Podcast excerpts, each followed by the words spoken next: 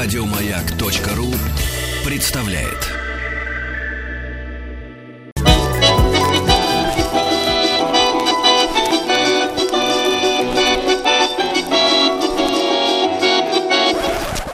Конфетки-бараночки.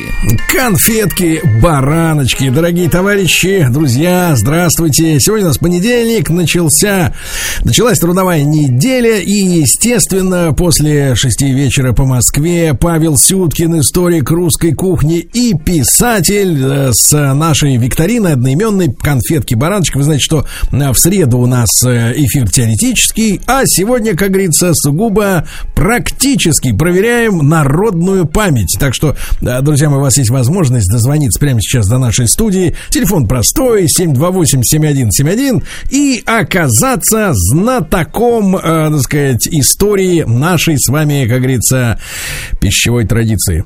Павел, добрый вечер. Добрый вечер, друзья, рад слышать.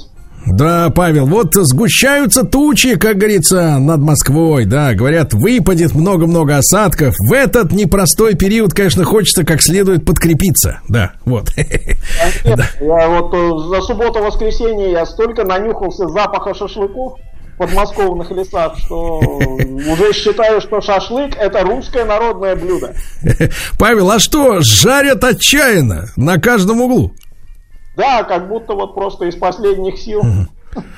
Павел, а какому, кстати, пока мы принимаем первый звонок нашего участника, которому мы зададим вопрос, непростой вопрос, приверед, с привередством, так сказать.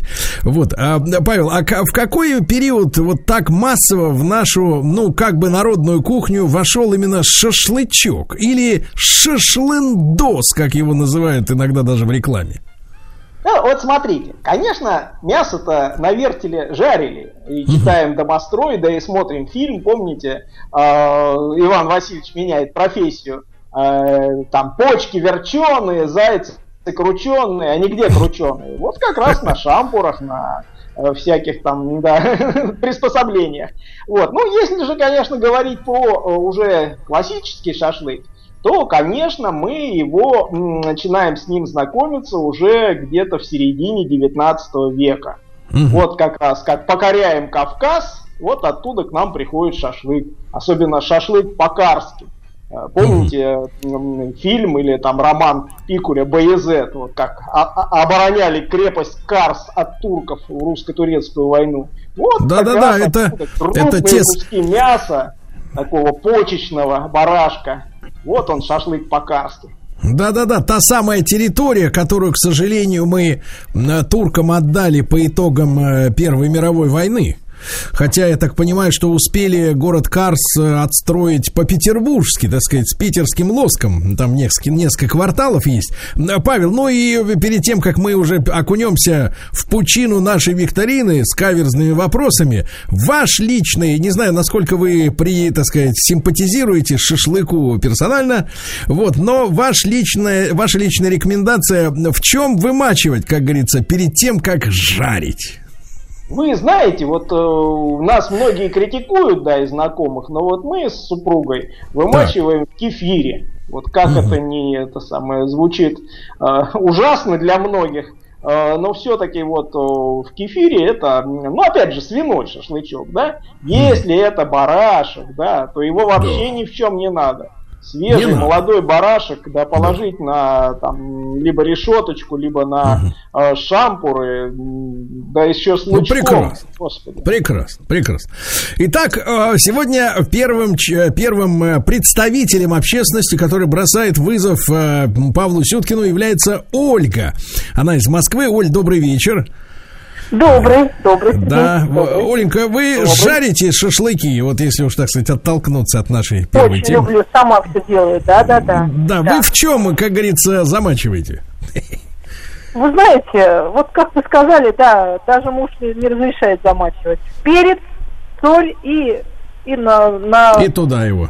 Решеточку, на решеточку, да. Ну что ж, хорошо. Теперь... Теперь... мясо не нуждается в замачивании. Да, да. Первый да. вопрос. Первый вопрос mm-hmm. Ольги. Постная и скоромная – это отличительная черта русской кухни. Мясо далеко не каждый день, а вот грибочки да овощи в любое время года. Но были и продукты, которые на первый взгляд не подходят под обе эти категории. Вот, к примеру, соль постная она, соль-то, или скоромная. Даже вот э, как-то смешно рассматривать ее в таких категориях, но не спешите, потому что сахар в России до революции был, оказывается, и постным и скоромным. Старобрядцы, например, очень следили за тем, чтобы, не дай бог, не оскоромиться этим продуктом. Что ж такого страшного было в обычном сахаре, коль он считался неприемлемым в пост? Вот это вопрос, а? Да. То есть, Оля, я, я вот на вашей стороне, пока не смотрел даже ответ, э, как бы пытаюсь размышлять э, честно. Значит, было несколько видов сахаров-то, правильно? Вот. Ну, наверное, свекольный сахар, да? Так, ну-ка, свекольный-то диковин, диковинка скорее, как кабачковый кранен, да? Ну, наверное. Тростникового точно, наверное, не было же. да? Ну, у нас, давайте задумаемся, все-таки, а, ну, скоромное это прежде всего мясо, да? Да. Вот э, где сахар, где мясо. Но давайте задумаемся, а как делали этот сахар? Ну, так, примерно, хотя бы. Угу. Может быть, разгадка здесь лежит? В технологии. Ну, сахар, может быть, что-то с медом связано было, нет? Так, так, так, так, так, ты посмотри. Очень, так сказать, мне кажется, в правильном направлении идет мысль, да, Павел? Да. Да, интересно, интересно. Мед и А это как раз, например, э, до когда мед там освещали, нельзя было в пост еще мед даже есть. Вот и так. получается, что пища-то какая будет. Так, а если про сахар от меда как бы перескочить к сахару? Какая между ну, ними связь? Пища получается скоромная же. Так, так, так. Нет, нет тонкость в технологии. Тонкость в технологии. Ну, То есть... вроде у нас э, ничего с мясом не имеет да. общего, да. Он вполне да. себе постный продукт. Да, и даже Wi-Fi его не портит, хотя вот говорят, да, влияет на пчел Wi-Fi, как говорится. Да. Кстати, есть интересная мысль, которую да. научили меня мои друзья из, из Израиля. У них, оказывается, мед-то кошерный, а пчелы не кошерные. Это как же так? Какое безобразие. Да. Погодите, как, погодите, как говорил кот Матроскина, все, что корова дает, оно наше, как говорится, да, и а молоко, вот, и телят. Послушайте, а это...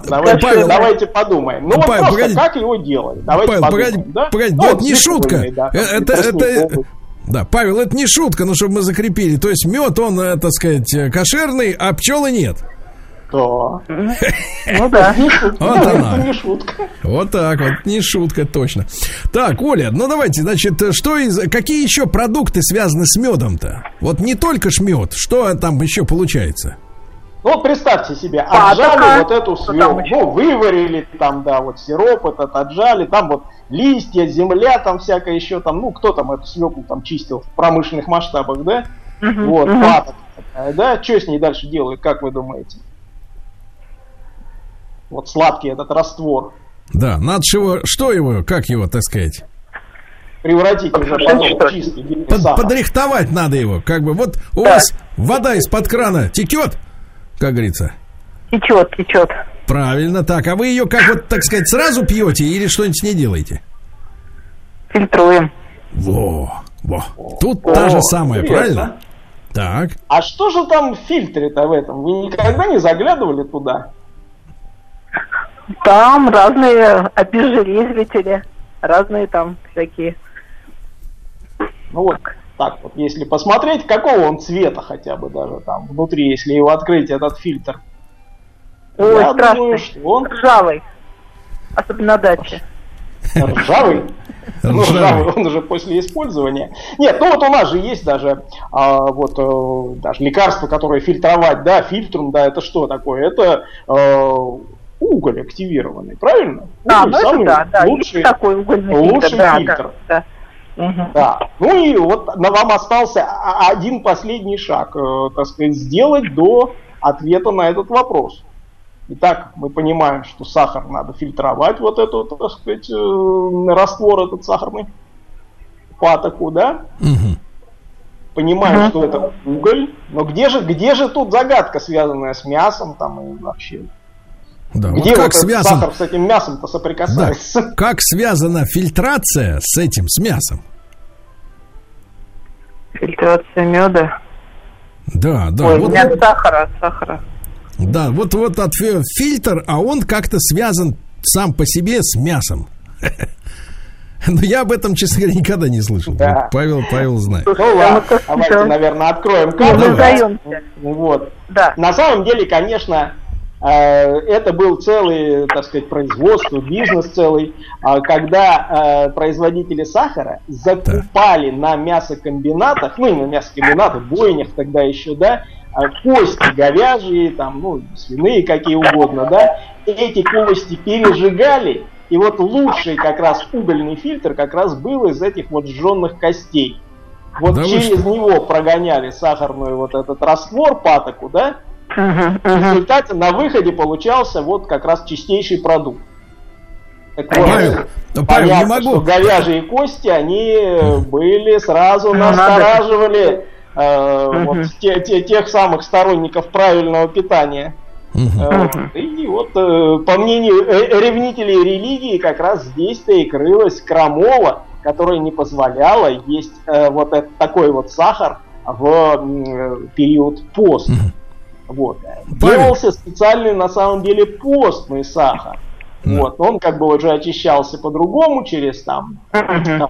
там тряпочку, марлечку, там какие-то фильтры, не, не, не, да, не вот эти не угольные. Ну, конечно, он был бабушки немножко любили мутнее, кусковой сахар еще. Да. но зато правильный.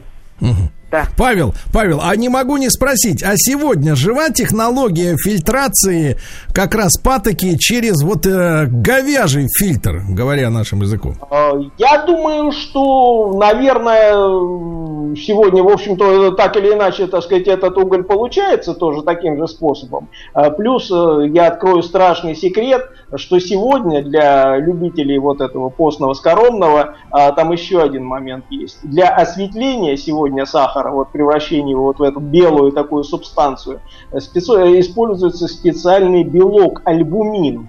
А, так вот, он делается из э, говяжьей крови. Так что, так что с сахаром у наших э, людей, которые придерживаются религиозных э, вот, форматов, все-таки сложно. А что касается, как говорится, вот этого э, тропического, тростникового сахара, там все честнее, вот этот цвет натуральный. Э, Я там. не знаю, какая там у них, честно говоря, система очистки. Ну, в любом случае, принцип тот же, да, прогоняется через фильтр, ну, а уж как оно там Удивительно, Через какой у них там это сказать трудно. Да, Но самое, так- что самое интересное, я Да. вот обнаружил, что у нас даже в 30-е и даже после войны годы а, продавался постный сахар. Я думаю, что уже, так сказать, люди там ну, не вкладывали в это какой-то религиозный смысл, это просто было торговое название. И напоминал он как раз такие таблеточки, как леденцы. То есть это был не, не, не сахар вот, таком рафинат, да, в таком понимании, а вот как такие конфетки, вот сосульки. Мгм. Хорошо. Друзья мои, ну что ж, мы, э, конечно, Ольге дадим еще один шанс, правильно? Вот, выйти на прямую дорогу победы. И, но я напомню, для желающих сразиться с Павлом Сюткиным, э, писателем, историком русской кухни, телефон наш простой, вы знаете, 728-7171. Ну и вот для Ольги еще один вопрос, да? Э, Сложно сказать, когда в России появляется кофе. В повести временных лет э, XII века указывается, что киевский князь Владимир употреблял напиток кава. Был ли он тем самым кофе, который известен нам сейчас, это загадка.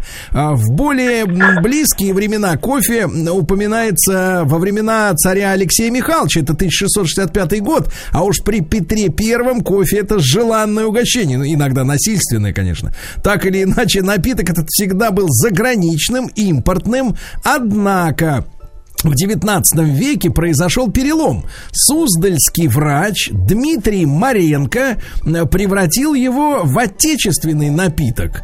Кофе Маренко, так он и назывался в 19 веке, это известнейший бренд наряду с коломенской пастилой и Владимирской вишней. Что же это был за удивительный кофе, сделанный из плодов земли русской? Ну тут э, пару слов, Павел, вы наверняка же бывали в Киеве? Конечно. Там ведь у раз. них, э, там ведь у них, как говорится, на мове, по-моему, кава так и до сих пор называется кава, кофе. Да, да, да. То есть, так они... ну, в принципе, есть основания полагать, конечно, что вот та старинная кава, она, в общем, действительно делалась, ну, был аналог кофе. Хорошо. Вот, ну... Теперь, э, Оля, Оля, пожалуйста, да, да, да. что же за кофе Маренко такой? Ну, я думаю, что это обычный цикорий. О, сто процентов. Отлично. Конечно. Цикорий. Отлично, с первого да, выстрела да. попадания. Конечно, Но... как наш Иван Чай, а это цикорий. Вот мы... Да, да, цикорий. Да. Ну, на самом деле, да. смотрите, действительно, вот э, мы-то привыкли при социализме, да, СССР, что кофе с цикорием это такой суррогат настоящего кофе, да, ну какая-то такая дешевая. Очень полезный напиток, между прочим, уже пора переходить всем нам на него. Чем да, во-первых, он полезный, да. а во-вторых, да. э, тогда его делали все-таки достаточно таким изящным, да, то есть это не массовое производство все-таки было, а вот угу. суздальский врач Маренко, ему даже сейчас э, одна из улиц в Суздале называется, Суздале называется его именем. Mm-hmm. Дом его сохранился там, я как раз там видел mm-hmm. его. Так вот, э, технология заключалась в том, чтобы вот корень цикория, его измельчали, ну, не мелко-мелко, не размалывали, а просто рубили слегка. И обжаривали uh-huh. легко, легко, деликатно, вот, чтобы не обугливался, а вот сохранял все свои полезные свойства. Вот. А потом, да, уже растирали и вот уже использовали, заваривали на нем э, напиток. И на самом деле, действительно, вот э, по всей России популярность была у него. А Оля, а какая же польза-то от цикория? Вы вот сказали, что напиток полезный. Как на здоровье-то отражается? Ну, не содержит кофеин такое в таком количестве. А, ну хотя бы не вредный, уже и полезный. Не значит, правильно? не вредный, да, не вредный, не вредный. Да, Даже друзья мои. да. Друзья мои, ну что же, а, третий тогда вопрос а, на сегодня для Ольги прозвучит э, после уже новостей новостей спорта середины часа, да? Вы знаете наш телефон, можно записываться в ряды, э, так сказать, э, слушателей, да, которые будут дальше бороться с Павлом Сюткиным и его загадками. Наш телефон 728-7171, пожалуйста, позвоните хотите, можете оставить нашим, э, нашей редакции телефон свой, мы вам сами, э, э, когда будет удобно, перезвоним. Ну и, соответственно, Павел Сюткин, историк русской кухни, писатель с нами сегодня, как обычно. Ну и не пропустите нашу программу в среду, она тоже так же называется «Конфетки-бараночки» и посвящена теоретической части. Итак, через несколько минут мы вернемся.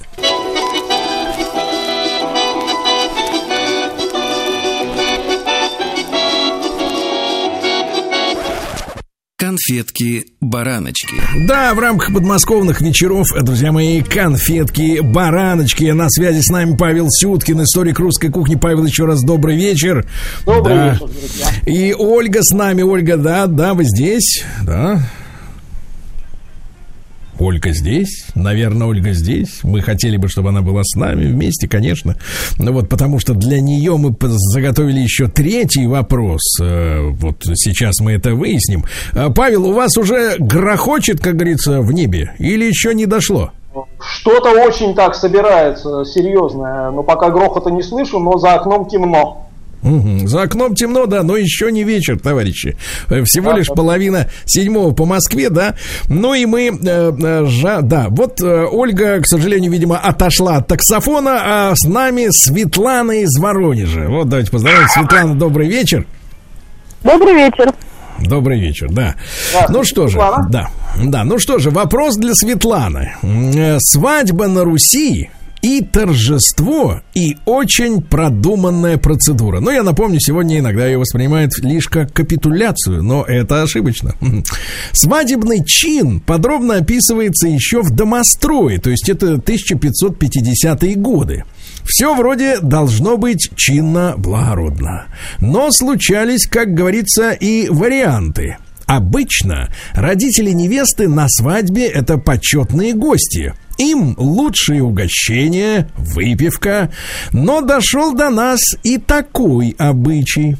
После свадьбы молодые идут в гости к родителям невесты, а те гостят в доме молодого мужа. И вот иногда вино для родителей невесты, как пишет автор 19 века, наливалось в продырявленный снизу стакан – поднося стакан, дырочку затыкают пальцем, чтобы брага до поры до времени не выливалась.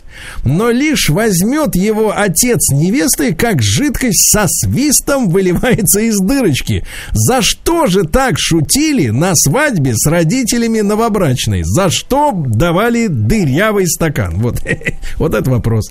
Да, Светлана, давайте рассуждать вместе. Вопрос, конечно, интересный. Да. Ну что же вот бедолагу? Да. И именно тестя, да? Да, то есть это отец э, жены новоявленной. Ага. Что-то я прям затрудняюсь. Ну, давайте подумаем, да, вместе. А вот, э, ну, явно же это не поощрение какое-то было, да, со стороны а, родителей жениха. То есть, э, в общем, ну так, скорее посмеяться, да, над своими э, сватами. Ну, Э, то есть, вот. то Ну, есть, а Павел, что бы, Павел. собственно говоря, могло быть причиной для того, чтобы Да. вот так вот после свадьбы вдруг на следующий день Ага. вот так вот они бы отреагировали. Павел, ну тут, тут, кстати, это связано с приданым? М, э, вот э, да, мы нам, конечно, хотелось бы свернуть на эту меркантильную дорожку, но речь идет о более серьезных для того времени вещах. Это сейчас можно услышать, что вот причина этого конфуза, о котором мы сегодня говорим, она как бы, в общем-то, сегодня не то, что не имеет значения. Людей таких почти нет. Да, Павел? Да практически к восьмому классу. Так, так, так, Светлана, прошу. Это связано с девственностью. Так, А. так, так, так, так. Смотрите. Поподробнее. Так, как это? Как, так сказать, Вот связь какая? как бы вот, да, нету целостности. То есть, Ну что ж, действительно, действительно, все правильно. Да. Э, ну, что делать, да, Россия страна консервативная, и уж в крестьянской среде, там, в 19 веке, да, этому вопросу придавалось э, действительно огромное такое внимание. И уж если действительно вот обнаруживалась нецеломудренность новобрачной, то позор родителям был, да, тоже не маленький. Мгм. Павел, Вот то есть это, то есть это на публике, правильно, вот происходило дыротечение вина? Да, да, при всех гостях, вот же что, сказать, оби- обидное самое было. Э, вот. И приговаривали при этом, что сватушка говорил отец жениха, поднося такой стакан. По усам текло, да в рот не попало. Горько, Так. а делать нечего. Умели сватушки дочь свою воспитать и честь ее соблюсти. Так просим пожаловать на всех радостях. Вот как бывало. Вот так вот, классно, классно. Давайте еще один вопрос Светлане, правильно, друзья мои? Да, Светлана угадала, все правильно, Да, да, да, прекрасно. Великий прорицатель Мишель Нострадамус, ну, немножко не наш человек, так сказать, по соседству, был, оказывается, еще и опытным кулинаром. В 1552 году, одновременно с первым томом своих пророчеств, он выпускает и сборник рецептов э, под названием «Трактат премного полезный о прекраснейших рецептах варенья». Разобраться в нем сегодня мудрено. Что стоят только все эти фунты, горсти, ведра в качестве мера объема?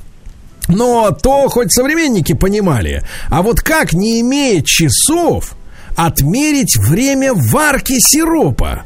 Ну, действительно, сегодня вы его, к примеру, варите на быстром огне там полторы минуты, а как в средние века, безо всяких часов, ну и, наверное, и без термометров, да, особенных, можно было отмерить это время? Вот любопытнейший вопрос, а, Светлана? Именно отмерить время или проверить готовность сиропа? Нет, скорее речь идет о времени именно. Ну, конечно, не все же готовили. Рецепт пишется для многих людей, которые первый раз готовят. Они еще не знают, каким он должен быть. А вот кипятите там вот ровно столько-то, а, а вот сколько, как это, без часов-то определить? Ну, без Какие? часов определить, ну, если капли капает на твердой поверхности, она застывает, а не растекается. Ну, это мы понимаем сегодня, да, но мы же да, можем догадаться, что вот не каждая хозяйка там готовила варенье, а вот она специально купила эту книгу, чтобы научиться. Она еще не знает, каким оно должно быть, это варенье. А вот сколько варить надо? Давайте подумаем, как, как вот, вот, вот нет у вас часов, да, предположим, на руке и на стене, на да. А как, а как вот определить там полторы минуты там или две минуты? Как бы вы вышли из этого положения? Опять же, опять же, Светлана, нужно вспомнить уклад жизни-то той, тот, как говорится, да, почти что уже доисторический. Вот. Ну вот сегодня, например... 100 минут и 60 секунд. Это логично. Вот сегодня, например, вот вы слушаете «Маяк», и вы понимаете, что там, я не знаю, песня какая-нибудь, она идет обычно там сколько? Две минуты, да? Или новости. Да, новости идут там пять минут, да? То есть как-то вот вы можете, да, определиться. А что было в средние века вот такое, по которому можно было запросто определить?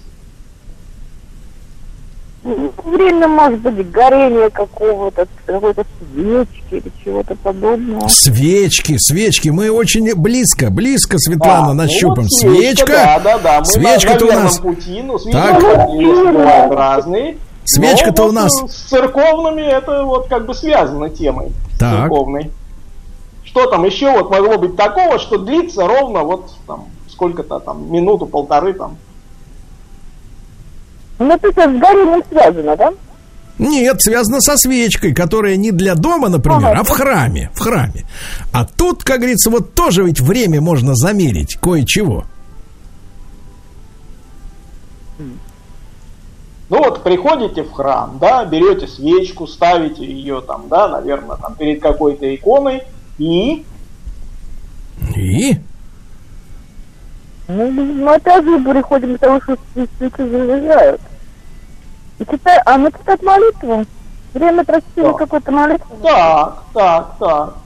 Вот, как вы понимаете, это сегодня там не все, так сказать, могут прочитать молитву, да, а в средние-то века это как бы, так сказать, обязательная вещь, да, уж отче наш или там в католической церкви Ave Мария, да, тут не было такого человека, который не знал. Ну, то есть это время прочтения определенной молитвы, верно? Совершенно верно. Вот, да. вот, вот мы как раз и нашли правильное решение. Естественно, да. ну, в среднем темпе, если произносить слова молитвы, да, ну вот они занимают какое-то совершенно понятное время, да. Ну, там, конечно, плюс-минус там пара секунд, но это уже не, не Хорошо. Хорошо. Поэтому, да, действительно, да. действительно в этом и была, был ответ. Да. Светлана, спасибо вам огромное. Этих да. самых молитв. Да, спасибо вам огромное. Вам хорошего вечера. К нам вернулась Ольга за тем, чтобы взять реванш. Вы помните, да? Вот мы ее потеряли, а теперь нашли. Оля, еще раз добрый вечер. Добрый, добрый. Да, вот добрый вам, вечер. да, вам третий вопрос, как говорится, э, для, так сказать, да, для ажура. Э, существует легенда о том, что расцвет одного из видов наших сыров был связан с гастрономической неграмотностью Сталина. Как-то ему подали на завтрак сыр, который весьма ему понравился. Какой, спросила он официантку. Швейцарский Иосиф Виссарионович, ответила она. Так мы что же, сами не можем делать свои сыры, возмутился Сталин. Возможно, ему было не вдомек, что швейцарский сыр у него на столе был только по названию, а производился он на Алтае.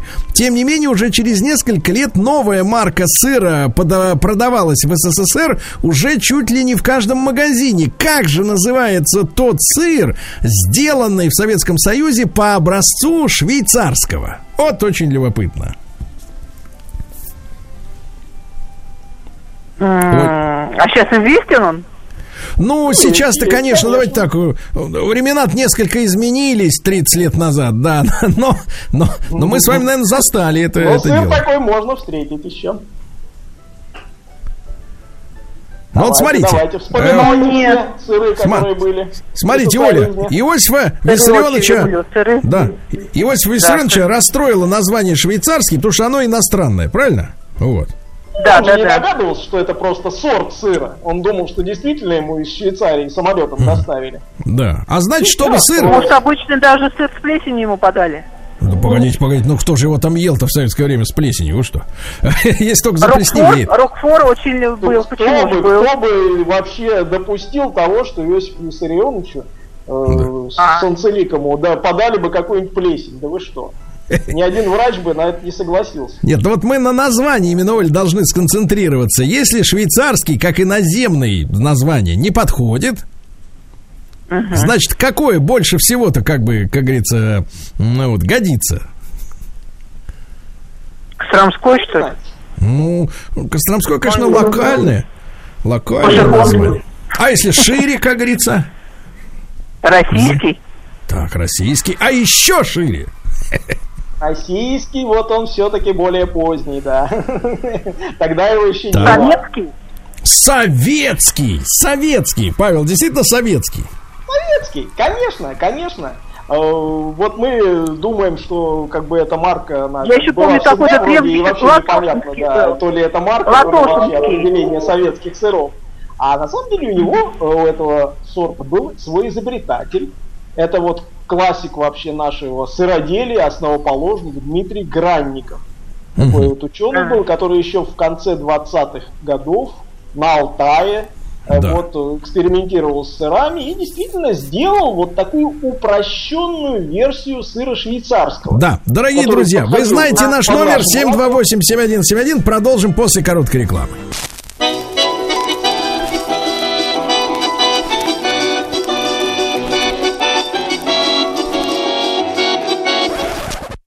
Конфетки-бараночки. Конфетки-бараночки, друзья мои. Павел Сюткин, историк русской кухни и писатель. С нами, как обычно, в это время. И, э, так сказать, финальный вопрос сегодня возьмет на себя Никита из Санкт-Петербурга. Никита, добрый вечер, дорогой.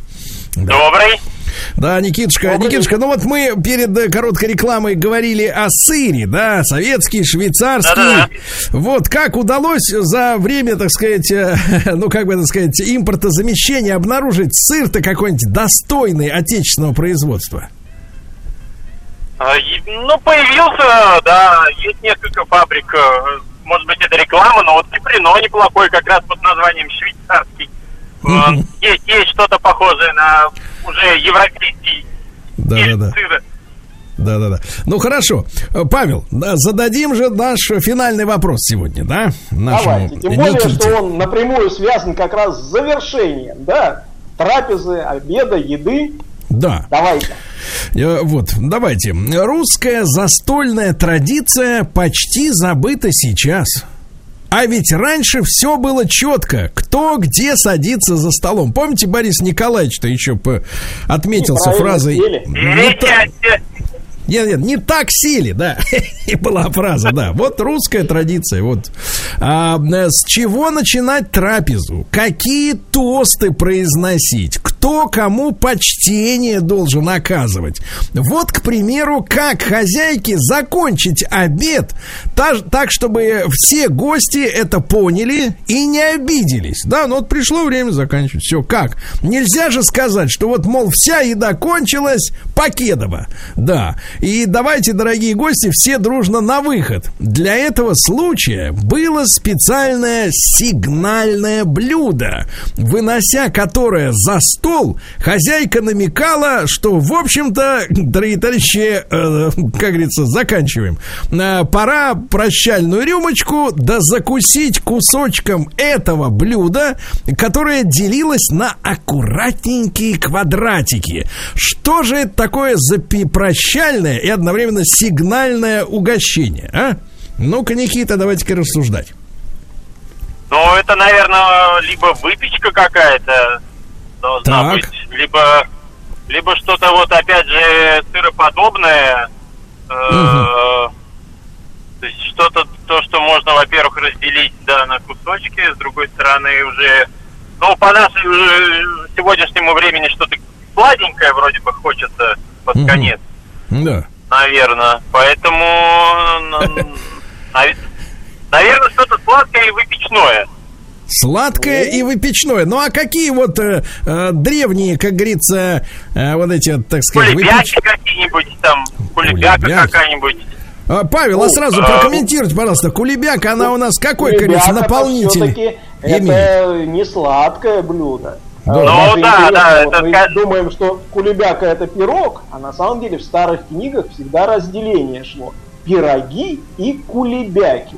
Так вот, пироги, они бы могли быть с э, одной какой-то начинкой, мясо, птица, рыбой, а кулебяки с несколькими начинками. Ну, конечно, они не были сладкими.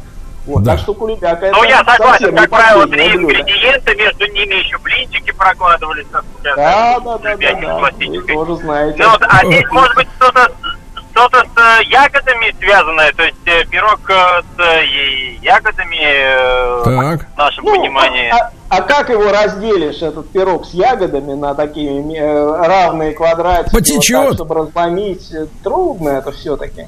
А да. вот было такое все-таки блюдо, которое вот прям можно как вот по линейке да. практически. Ну а как, давайте, как давайте. плитки шоколада разлить. Да, Павел, ну, ну давайте. Быть, ну может быть тот же блин? Так, так, так, погоди, не туда идем, не туда идем, делится все четко. Значит, какой у нас есть такой твердый, как говорится, твердый вот этот, ну, десертом не назовешь, да, но тем не менее, такой твердая штуковина, которую можно пилить. Пилить в рот класть. Да. Ну, давайте, давайте, ну, давайте, давайте. Чем можно привить любовь к нашей кухне? Не да, только кнутом, но и... Но и... А, пряник! Пряник! Нет? Конечно, конечно. Так. А какой все-таки пряник, как на, на ваш взгляд, как он выглядит, Медовый? этот прощальный Медовый? пряник? Это у него было специальное... Спец... Ну, нет, смотрите, смотрите, у него было специальное название. Давайте название придумаем, да, для того, чтобы товарищи встали и... Значит, да, и... Прощальный... Э, прощальный... Это... Прощально это вежливое название. На, на, на пасашок, на, на ход ноги. Да-да, стреляной, сидельный а, и так далее. Да-да-да. Вот. Ну, конечно, на самом деле, действительно, у него было э, свое специальное название, э, причем общепринятое по всей, так сказать, русской кухне в разных, так сказать, губерниях. Называлось это пряник разгонный разгонный. А, то есть... А, ну да, ну да, понятно. Понятия применялись достаточно четкие. Вот, но вот отличие его было заключалось в том, что э, пряники, вы же знаете, там разные узоры на них, но это если вот эти печатные пряники, которые на досках, да, а, так сказать, а, а отражаются, да, сверху, так сказать, этот узор. Так вот, разгонный пряник это разделенные на вот такие квадратики, как плитка шоколада. Вот. Ну, квадратики они могли быть там, ну, там, несколько сантиметров э, стороной. Там различные узоры могли быть, там рыбки, птички, там цветочные э, вот, э, орнаменты. Но факт тот, что каждому гостю должно хватить вот по этой плиточке этого пряника. Ну и тут уж действительно остается только выпить э, завершающую рюмочку, закусить пряником и в путь дорогу. По домам, да. По домам. Никита, Никит, спасибо вам огромное. Значит, э, стара... Да-да-да, Никитушка, да, ждем вас Всем в следующий, следующий понедельник, да, присоединяйтесь к нам обязательно. Спасибо вам большое. Павлу Сюткину отдельная благодарность, как всегда, за прекрасные вопросы. Ну, я считаю, мы сегодня узнали очень много интересного. Павел Сюткин, историк русской кухни, э, писатель. Я с Павлом прощаюсь не на неделю, товарищи, а, как и вы все, э, до среды, когда выйдет очередная, да, наша теоретическая часть э, конфетки бараночки. Друзья мои, вам всем хорошего вечера, приятного аппетита. Я лично прощаюсь до завтра, до утра. Пока-пока, счастливо. До свидания. Еще больше подкастов на радиомаяк.ру